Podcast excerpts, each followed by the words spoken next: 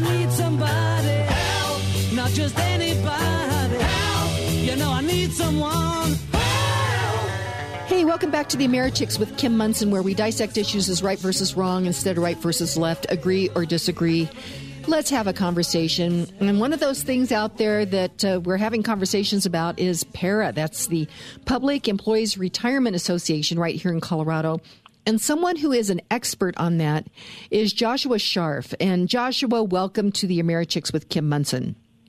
Thank you so much for having me.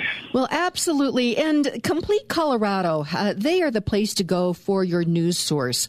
They aggregate uh, um, from all over the news sources from all over the state, and uh, they link to that so that you can find out what is happening to Colorado, find out what matters to you.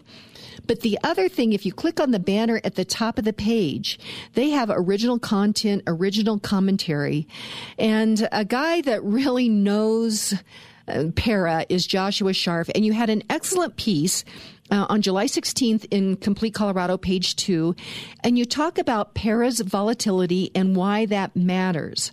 So set that up for us, Joshua. So basically, what I'm talking about is the returns on PERA and how they bounce around from year to year. You know, we had, uh, as, as we've talked about before, uh, last year, PERA's returns were minus 3.5% on its portfolio. And the year before, they were, I think, somewhere like 18% on its portfolio. So they, they bounce around quite a bit. So and they were up 18 not, one year and down three and a half another year. Is that what it was?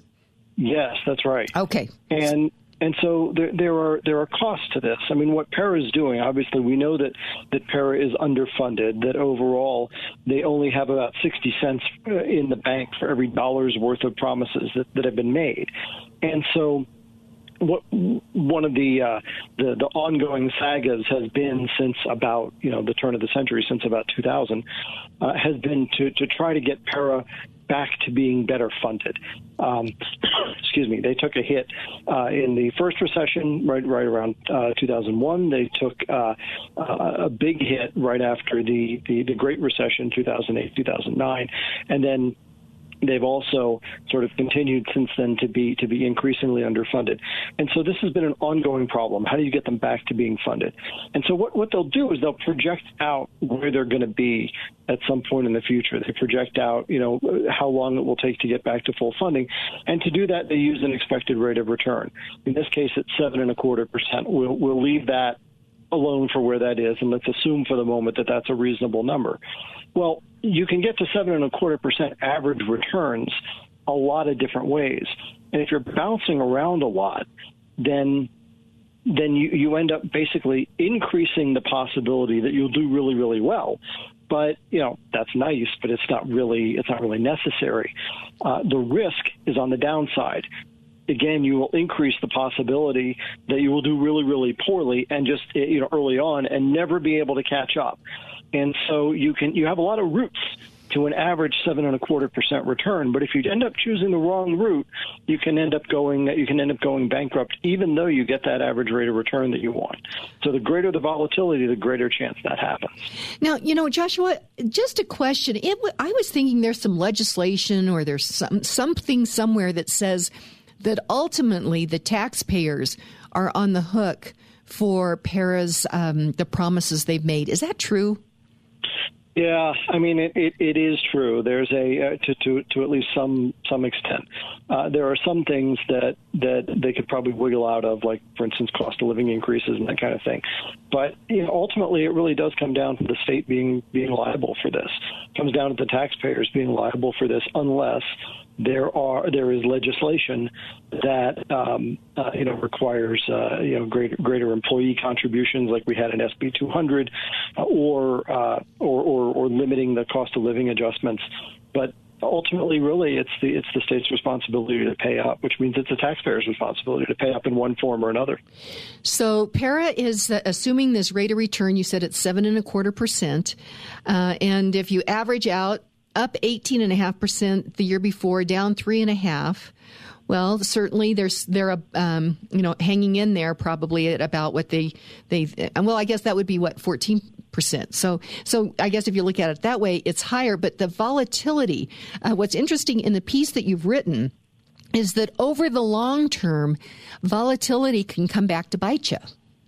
Well, it, it not only it not only makes failure more likely, it also costs you returns. I mean, you know, you, that's why that's why PERA reports and why you use what's called the geometric rate of return or the compound rate of return. The easy way to, to understand the difference between the two is to think if you if you don't don't worry about percentages because the numbers are so small you end up not not really grasping it. But let's say you want to average multiplying something by five over two years. So you can do that any number of ways. But if you say five times five, okay, that's 25. And that's the best you're going to do by averaging at five. If you have, say, you know, one times nine, which is also, you know, which is also an average of five, and you multiply those numbers together, you only get nine, right? So, so the point is that, that that's a very broad spread, one versus nine, as opposed to five versus five. So the, the what you do is you re, you report to what's called the geometric rate of return, which is you multiply all the returns together, and then you and then you see what the what the cumulative rate of return is, rather than adding them all up and, and dividing by the number of years. So so when you do that, if you have as you have since uh, PERA has since uh, 2000, their their sort of arithmetic average rate of return has been about 6.2 6.6 quarter percent. Uh, but their geometric rate of return has been about 5.85 percent or so. So this actually this costs you money uh, having this stuff bounce around. It makes it a lot harder for you to to, to, to meet your targets. But that's uh, the five whatever you, that you just said. That's a far cry from the seven and a quarter that they're assuming is their rate of return. Yeah, it is, and and in fact, what ends up what ends up happening is it's twofold.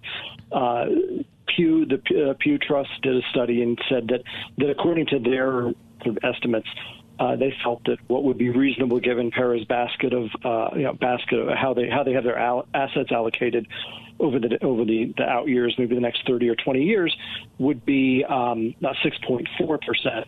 Uh, Warren Buffett, who we all know, you know, and they, his company self funds its own pension.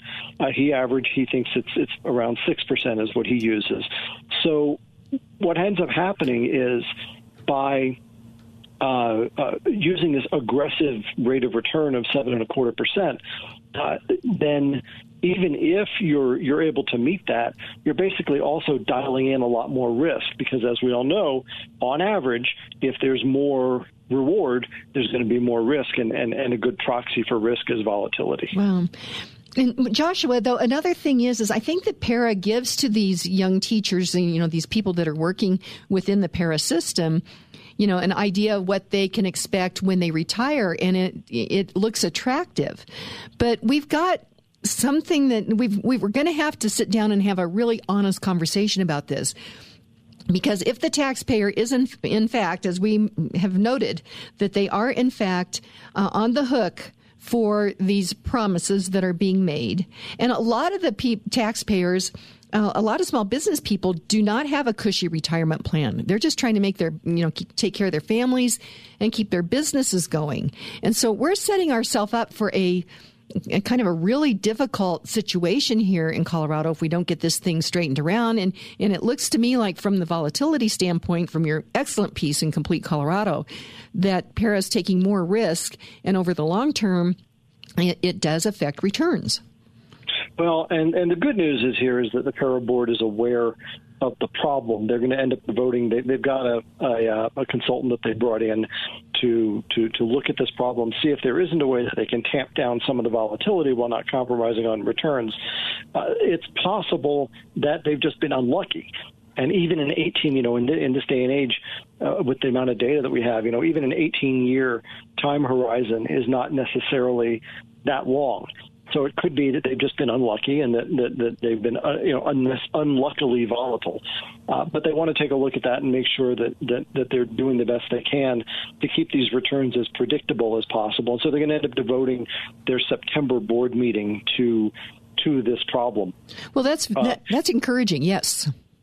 My own feeling is that uh, they are nevertheless still kidding themselves about the uh, about the expected rate of return, and that's probably too aggressive. And what it's doing is it, it is, as I say, leading them to uh, accept more risk than they than they really should. Uh, it's um, uh, and and it doesn't mean they're bad investors. I'm not I'm not suggesting they're poor portfolio managers or bad investors. I'm suggesting that the portfolio managers have been given a a, uh, a job that may be very difficult for them to do. Oh, yeah, that, that makes a lot of sense. So, uh, Joshua Sharf, this excellent piece uh, in the Complete Colorado, it's on the page two. What is the final thought that you would like to leave with our listeners today? Uh, just that uh, you know this this money has to do double duty. It has to both pay the difference between contributions and and uh, and, and and and benefits every year, and it also has to the interest earned on this also has to try to catch up to make us better funded over time. And when when returns bounce around like that, it just makes the whole thing a lot more uncertain. Okay, well, Joshua Sharf, thank you so much. And again, this piece is in the Complete Colorado. It's on page two. Just click on that banner at the very top, and the piece is PERA's Volatility Matters. Uh, Joshua Sharf, thank you so much. It's been my pleasure.